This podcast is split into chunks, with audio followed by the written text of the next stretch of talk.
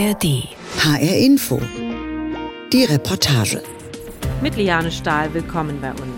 Ein kleines Land in Südosteuropa war in diesem Sommer irgendwie in aller Munde. Albanien. Immer mehr Menschen entdecken das einst streng abgeschottete und ärmste Land Europas zum Urlaub machen.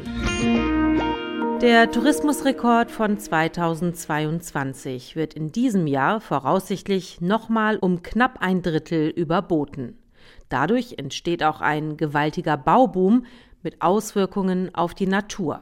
Und nicht nur das, seit gut einem Jahr träumt Albanien von einer E U-Mitgliedschaft. Das Beitrittsverfahren ist schon eröffnet. Doch mit der aktuellen Politik des europafreundlichen, aber oft auch als ziemlich autoritär kritisierten Sozialisten Edi Rama dürfte es schwierig werden. Zuletzt hat er einige seiner Minister ausgetauscht wegen des Verdachts der Korruption oder der Verwicklung in die organisierte Kriminalität. A R D-Korrespondent Oliver Schosch berichtet. Alle Urlaubsflieger aus dem Ausland landen in Tirana. Die albanische Hauptstadt ist ziemlich lebendig und lohnt sich für Touristen für einen kurzen Zwischenstopp. Tirana hat ein mediterranes Flair. In der Innenstadt gibt es viele Straßen mit vollen Restaurants und Cafés und rundherum blickt man auf ein beeindruckendes Bergpanorama. Spannend sind auch die Überbleibsel des Enver Hoxha-Kommunismus. Albanien war bis Anfang der neunzehnhundertneunziger Jahre abgeriegelt wie Nordkorea. In Tirana steht noch Hoxhas alte Villa, die frisch restaurierte Pyramide, die zu seinen Ehren gebaut wurde, und Bunker. Auf dem zentralen Skanderbeg-Platz fällt das historische Nationalmuseum auf. An der Außenwand hat es ein riesiges Mosaik. Es heißt Die Albaner und zeigt dreizehn Figuren, vor allem Kämpfer, die die verschiedenen Phasen der albanischen Geschichte repräsentieren. Wenige Meter neben dem Mosaik haben Demonstranten eine ebenso große Plakatinstallation aufgestellt. Sie zeigt ein Bild, das dem Mosaik sehr ähnlich sieht. Nur statt der historischen Figuren sieht man Tiere wie den Bär, den Luchs, den Adler und den Pelikan. Einer der Initiatoren der Installation ist Sidion Vorpsi von der albanischen Umweltschutzorganisation P P N E A. Er erklärt, was dieses Tier-Mosaik-Plakat aussagen soll. Albanians usually are so proud of their culture heritage. Albaner sind normalerweise so stolz auf ihr kulturelles Erbe und die Helden ihrer Geschichte. Manchmal vergessen wir allerdings unser Naturerbe wertzuschätzen. Unser Mosaikplakat hier zeigt die bedrohten Tierarten in Albanien. Das größte Problem ist die Urbanisierung, vor allem an der Küste. An Orten, wo es wilde Natur gab, wird intensiv gebaut.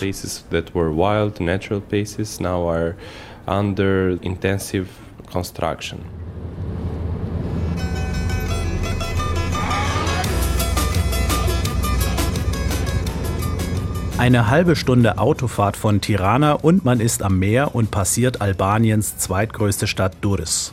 Hier spürt man sofort den Bauboom der letzten Jahre. Ein Hotel- und Hochhausblock steht neben dem nächsten. Der Blick auf die Küste ist hier fast komplett zugebaut. Doch südlich von Durrës kommen dann immer wieder wilde, verlassene Küstenabschnitte und fantastische Berglandschaften. Nach drei Stunden Autofahrt ist man ganz im Süden angekommen, in Ksamil. Der dreitausend-Einwohner-Badeort liegt vor der griechischen Insel Korfu und vor ein paar kleinen vorgelagerten Inseln. Ksamil wird auch die Karibik Albaniens genannt, denn hier ist das Meer türkis und der Sand weiß. Allerdings ist es künstlicher Sand aus einem Steinbruch. Doch das stört Mara Greiner aus Köln nicht. Sie sitzt in ihrer kleinen privaten Sandbucht, die sich zwei Hotels und eine Strandbar teilen. Es ist Mitte Oktober, fünfundzwanzig Grad warm und es sind nur noch wenige Touristen unterwegs. Warum habe ich mich entschieden? Weil günstig und trotzdem halt irgendwie schöne Strände und Gastfreundlichkeit und auch das Landesinnere. Wir waren letztens in Chirocassa oben. Da hast du dann wirklich nochmal diese alten Bergdörfer, richtig schön und auch einfach spannend. Ein Familienzimmer mit Balkon und Blick aufs Meer kostet in der Nachsaison nur noch siebzig Euro pro Nacht. Weniger als die Hälfte des Preises der Hochsaison. Eigentlich ist hier alles perfekt. Nur ist Ksamil schon ziemlich mit Hotels zugebaut. Teilweise sind es hässliche Klötze. Kein Platz für eine Strandpromenade, um am Meer entlang zu schlendern. Lujeta Rashica sitzt mit ihrem Baby auf der Strandliege neben Mara Greiner. Sie kommt aus Lüneburg und hat kosovo-albanische Wurzeln. Sie erzählt, dass sich Ksamil in den letzten Jahren sehr verändert hat. Ich war vor sechs Jahren hier und äh, ich habe noch den alten Strand, wo ich vorher war, gesucht und ich habe es einfach nicht gefunden, weil sich natürlich auch vieles entwickelt hat. Es hat sich vieles weiterentwickelt. Nichtsdestotrotz finde ich trotzdem immer noch wunderschön, weil man kann ja fußläufig auch in anderen Buchten hin. Es gibt noch vieles zu sehen, unberührte Natur drumherum. Im Internet gibt es Videos, wie Ksamil im Sommer aussieht. Alle Hotels voll, am Strand Sonnenschirm an Sonnenschirm und Schaumpartys mit lauter Musik. Küstenorte wie Durrës, Golem, Saranda oder Ksamil haben ihren Zenit überschritten, findet Sidion Vorpsi von der Umweltschutzorganisation P P N E A in Tirana.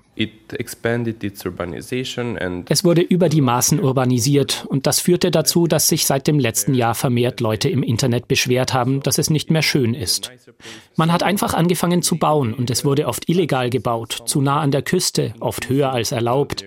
Und die Gemeinden haben einfach nur das Geld gesehen und haben sich gesagt, na gut, dann machen wir einen neuen Bebauungsplan und dann können die illegalen Bauwerke einfach stehen bleiben. Das Motto lautet, möglichst schnell, möglichst viele neue Zimmer schaffen. Und das hat auch seinen Grund. Denn Albanien hatte gerade zwei Rekordjahre in Folge. zweitausendzweiundzwanzig kamen sieben Komma fünf Millionen Touristen. Und in diesem Jahr werden es rund zehn Millionen sein. Im Fischrestaurant Guvat am Strand von Ksamil war in diesem Sommer die Hölle los, erzählt die Inhaberin Elvana Marko. Das Restaurant steht auf einem kleinen Hügel und hat eine große Terrasse mit tollem Blick auf eine Badebucht. Zum Restaurant gehört ein kleiner Privatsandstrand, an dem man mit Essen und Trinken bedient wird. Ein Fischgericht kostet meistens zwischen zwölf und zwanzig Euro. Albanien ist noch etwas günstiger als Kroatien. Eine Doppelliege mit Bambussonnenschirm kostet fünfundzwanzig Euro pro Tag, die Luxusvariante mit Holzdach und Vorhang fünfzig Euro. Das wiederum sind stolze Preise. Doch Strand und Restaurant waren von April bis September sehr gut besucht, sagt Elvana Marko. Dieses Jahr war es voll hier. Wir hatten Touristen aus der ganzen Welt. Und man merkt einen großen Unterschied. Man merkt, dass Albanien jetzt eine Zukunft hat. Früher war das nicht so. Wir sind vor über zwanzig Jahren nach Griechenland ausgewandert, auf die Insel Korfu. Mein Mann hat dort in der Hotellerie und Gastronomie gearbeitet. Dann gab es zweitausendelf in Griechenland die Finanzkrise und wir sind zurück und haben auf diesem Grundstück hier das Restaurant gebaut. Das Grundstück gehört meinen Schwiegereltern. Sie hatten hier zuvor eine kleine Taverne. Für uns hat es sich gelohnt, zurückzukommen. Unser Restaurant läuft immer besser. In diesem Jahr hatten wir dreißig bis vierzig Prozent mehr Touristen als im Vorjahr. Für Restaurants wie das Guvat gibt es allerdings ein großes Problem: die massenhafte Auswanderung. Seit Anfang der neunzehnhundertneunziger Jahre haben knapp anderthalb Millionen Albaner ihr Land verlassen, etwa ein Drittel der Bevölkerung. Im Tourismusbereich herrscht ein eklatanter Fachkräftemangel. Elvana Marko muss kämpfen, um ihre Köche, Küchenhilfen und Kellner für die Saison zusammenzubekommen. Im Restaurant und am Strand arbeiten insgesamt vierzig Angestellte in zwei Schichten. Rekrutiert werden sie vor allem aus der Hauptstadt Tirana und aus der größten Küstenstadt Durrës. Es ist ein ziemlich schwieriger Part unserer Arbeit, denn die jungen Leute sind zum Arbeiten nach Italien und Deutschland gegangen. Und wir bekommen dann viele Leute, die keine Erfahrungen im Bereich Gastronomie haben. Dabei haben wir Top-Arbeitsbedingungen. Ein Kellner verdient bei uns umgerechnet tausend Euro pro Monat. Und er bekommt ein Zimmer in Ksamil, kostenlos. Wir holen unsere Mitarbeiter schon vor Beginn der Saison hierher, ab Februar. Dann trainieren wir sie, sodass sie sich schrittweise an unsere Arbeit gewöhnen. Aber natürlich haben sie Schwierigkeiten. In der Tat sind das keine schlechten Arbeitsbedingungen, denn in Albanien arbeiten viele Menschen für den Mindestlohn von umgerechnet dreihundertachtzig Euro. Trotz der Personalknappheit, Albanien ist im Tourismusbereich das Top-Wachstumsland in Europa. Herida Duro arbeitet im albanischen Ministerium für Umwelt und Tourismus und ist dort die Direktorin für die Entwicklung des Tourismus. Sie ist einerseits stolz auf die steigenden Zahlen, doch Albanien müsse auch vorsichtig sein, so Duro.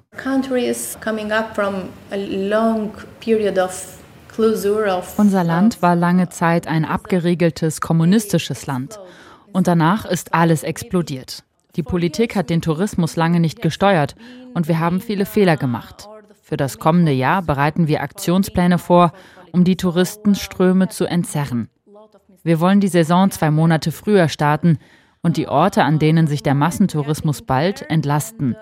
Wir wollen touristische Angebote machen, die das gesamte Territorium Albaniens einschließen, sodass die Leute auch in den Bergen und an den Seen Urlaub machen und im Vjosa Nationalpark. Das ist der letzte wilde Fluss in Europa. Doch die Großbaustellen an der Küste werden so schnell nicht verschwinden. In diesem Jahr hat Albaniens größter Hotelkomplex eröffnet, in der Bucht von Lalsi, gut zwanzig Kilometer nördlich von Durrës. Eine halbe Stunde Autofahrt von Tirana. Hinter einem langen Sandstrand und einem kleinen Wäldchen steht der Komplex. Er soll über hundert Millionen Euro gekostet haben. Der Komplex besteht aus einem großen, langgezogenen Hotel mit knapp fünfhundert Zimmern und zwei Villen. Dazu vier Restaurants, drei Swimmingpools, einer davon hundertfünfzig Meter lang und ein großer Spa-Komplex. Gebaut hat das Ganze der albanische Oligarch Artan Dulaku, der Regierungschef Edi Rama nahesteht. Betrieben wird der Komplex von der bekannten spanischen Kette Melia. Für die Spanier hat das Albanien-Geschäft gerade begonnen, sagt Melia-Generaldirektor Juan Tuñón. Albania está entre los tres destinos más importantes. Albanien gehört zu den drei wichtigsten Destinationen weltweit, was den Wachstum im Bereich Tourismus angeht. Die anderen Boomländer sind Mexiko, Dubai und China. Wir betreiben jetzt in Albanien drei Hotels. Innerhalb der kommenden fünf Jahre wollen wir hier fünfzehn Hotels haben, vor allem im Süden. Die Verträge sind schon unterzeichnet. Aber wir brauchen neben Tirana noch einen weiteren Flughafen für den Süden des Landes. Denn ein Flughafen darf nicht weiter als zwei Stunden vom Hotel entfernt sein. Dieser Logik des Tourismusbusiness will Albanien gerecht werden und einen weiteren Flughafen bauen. Er entsteht in der Nähe der Küstenstadt Vlora, ziemlich genau in der Mitte der albanischen Küste. Bei Umweltschützern wie Sidion Vorpsi ist der Flughafen umstritten, denn er liegt am Rande der Narta-Lagune unweit der Stelle, wo der wilde, naturbelassene Fluss Vjosa ins Meer mündet.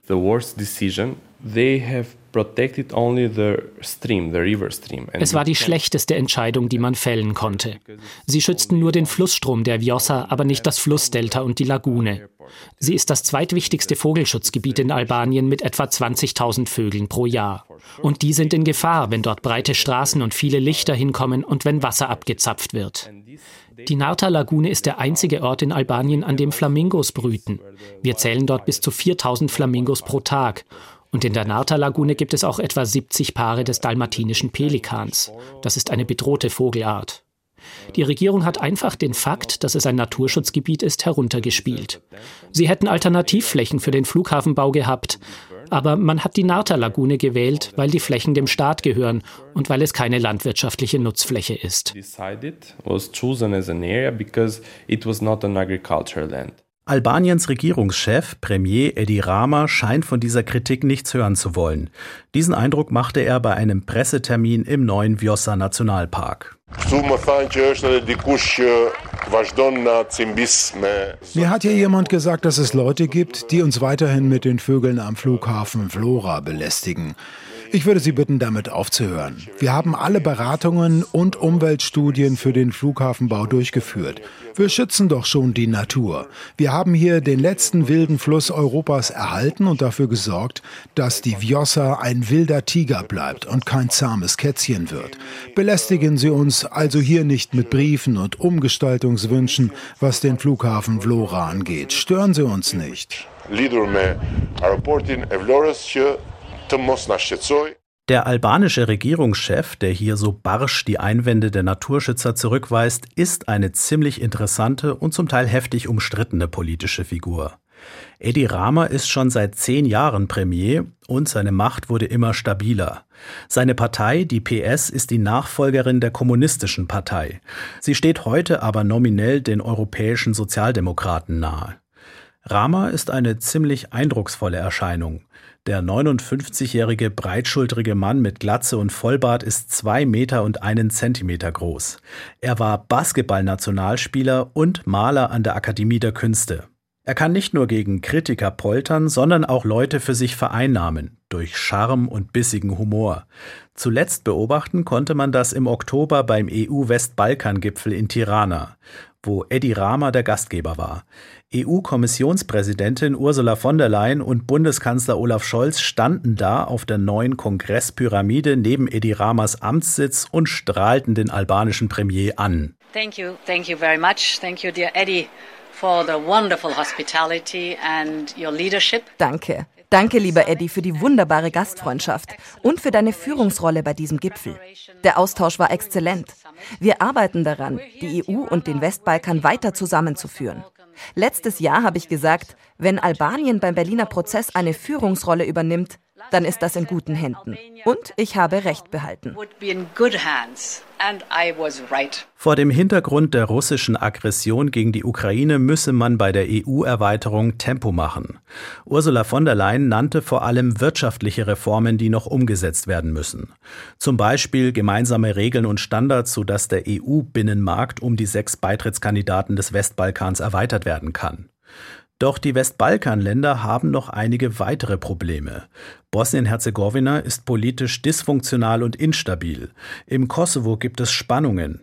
In beiden Ländern ist jeweils Serbien in die Konflikte involviert und Serbien zeigt immer wieder Nähe zu Russland. Nordmazedonien wird durch Streitigkeiten mit Bulgarien blockiert und Montenegro hatte zuletzt eine lang andauernde Regierungskrise.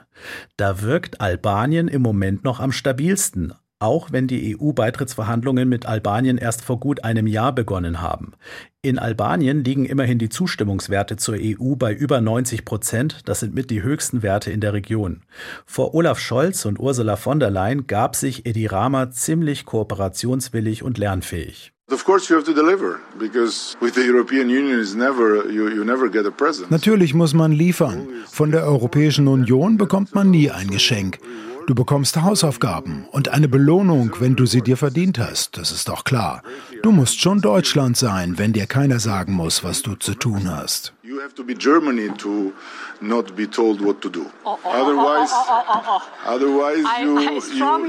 Da muss ich doch sehr widersprechen. No, but uh, no, I say it in uh, I say it in uh, full heart and uh, I love Germany by the way. So Nein, ich sage das aus vollem Herzen und übrigens liebe ich Deutschland. Wir haben es auf die harte Tour gelernt, aber wir sind okay damit. Wir müssen weiterarbeiten. Ich sage immer, die E U bietet dir etwas, was du nirgendwo sonst finden kannst. Das beeindruckende Know-how des Staatsaufbaus mit demokratischen Standards. State building with uh, democratic standards. Ist Albanien tatsächlich der Musterschüler unter den E U-Beitrittskandidaten? Der Osteuropa-Historiker und Albanien-Experte der Universität Wien, Professor Oliver Jens Schmitt, ist skeptisch. Es ist erstaunlich, wie westliche politische Führer immer wieder auf Figuren wie etwa Edi Rama hereinfallen und ihre Selbstdarstellung und nicht versuchen, ein bisschen hinter der Fassade zu schauen.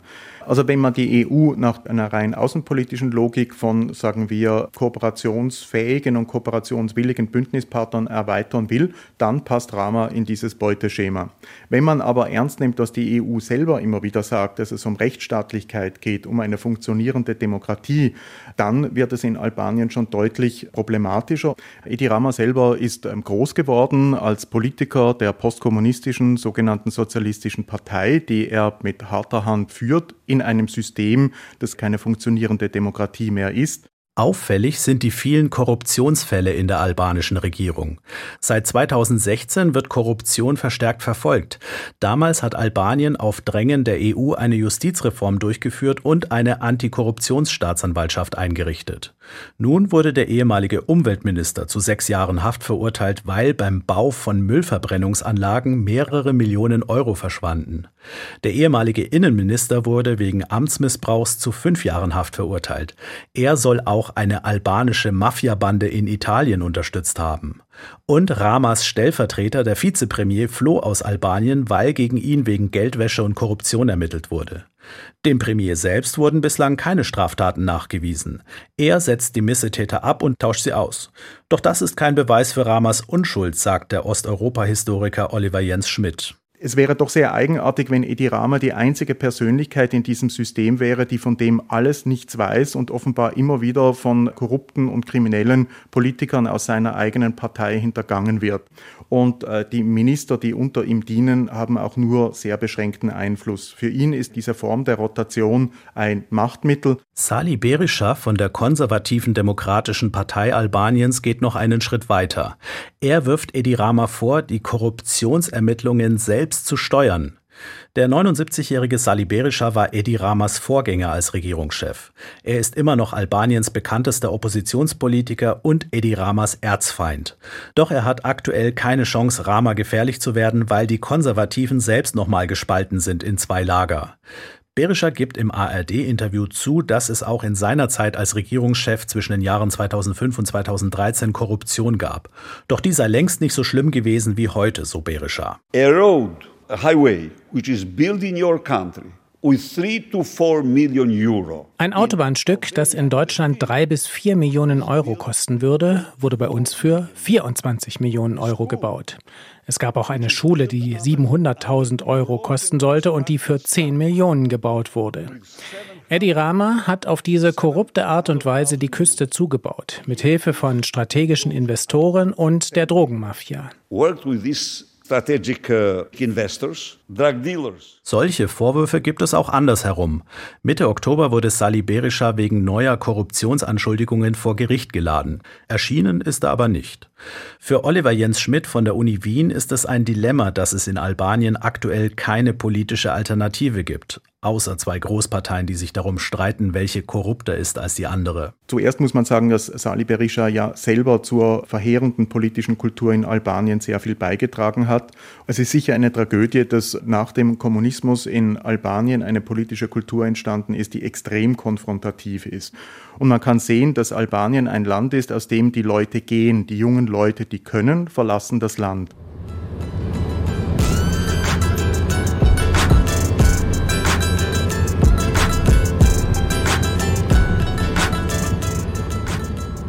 Besonders gut beobachten lässt sich die Abwanderung im Norden Albaniens, an der Grenze zum Kosovo.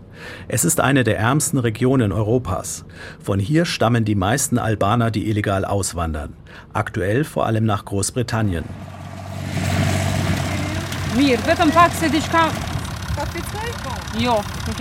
Stitschen ist ein kleines Dorf am Rande eines Gebirges, nicht weit von der fünfzigtausend Einwohnerstadt Kux. Mehr als die Hälfte der Bewohner sind ausgewandert, etwa dreihundert Personen. Auf einem Feld arbeiten ein paar Landwirte bei der Heuernte. Einer von ihnen erzählt über die Armut im Dorf. Die Wirtschaft hier ist bei Null. Es gibt keine Arbeit. Ich wollte auch auswandern, aber ich habe hier ein bisschen Landwirtschaft, ein paar Kühe, die ich versorgen muss. Aber ich verdiene hier nichts, wir leben von der Hand in den Mund. Meine Kinder sind jetzt vierzehn und sechzehn, bald werden sie gehen. Sie werden hier nicht bleiben, da bin ich mir ganz sicher. Im Dorf Stitschen erzählt ein achtundzwanzigjähriger Mann, dass er schon mehrfach nach England gereist ist, um dort illegal auf dem Bau zu arbeiten. Die Leute in England haben mich gefragt, wie ich angekommen bin. Ich konnte nie die Wahrheit sagen. Ich war mit einem Schlauchboot gekommen und davor zweitausendachtzehn mal auf der Ladefläche eines L K Ws. Das ging, da gab es genug Luft. Wir sind ja nur durch den Ärmelkanaltunnel von Calais nach Dover. In England habe ich auf dem Bau gearbeitet. Das war gut, weil ich umgerechnet achtzig bis hundertzwanzig Euro pro Tag verdienen und meinen Eltern was schicken konnte. Wenn ich in diesem Jahr keine Arbeit finde, werde ich im nächsten Jahr wieder auswandern. Ich bin jetzt wieder zurück wegen meiner Familie. Vielleicht ist der Tourismus eine Chance für den armen Norden Albaniens. Vereinzelt fahren schon die Leute als Saisonarbeitskräfte im Sommer an die Küste. Doch das albanische Tourismusministerium hat noch mehr vor, sagt Direktorin Herida Duro. Der bergige Norden soll auch touristisch ausgebaut werden. Mountains and uh, winter uh, season. Berg- und Wintertourismus wird unser Fokus im kommenden Jahr sein. Wir wollen im Norden Albaniens Skiresorts bauen und all die Gebäude, die man dazu braucht. Wir wollen, dass die Leute nicht nur unsere Küsten schätzen, wir wollen Interesse auch für unsere Bergregionen wecken. Es gibt bereits einen langsam wachsenden Ökotourismus in den albanischen Bergen und an den Seen. Viele Albanien-Besucher schwärmen, dass der Norden die schönste Region ist und der eigentliche Albanien-Geheimtipp. Die Adriaküste ist es längst nicht mehr. Doch auch sie ist an vielen Orten immer noch sehr schön. Boomland Albanien. Nach einem Rekordtourismusjahr hofft das Land auf den baldigen Beitritt zur Europäischen Union.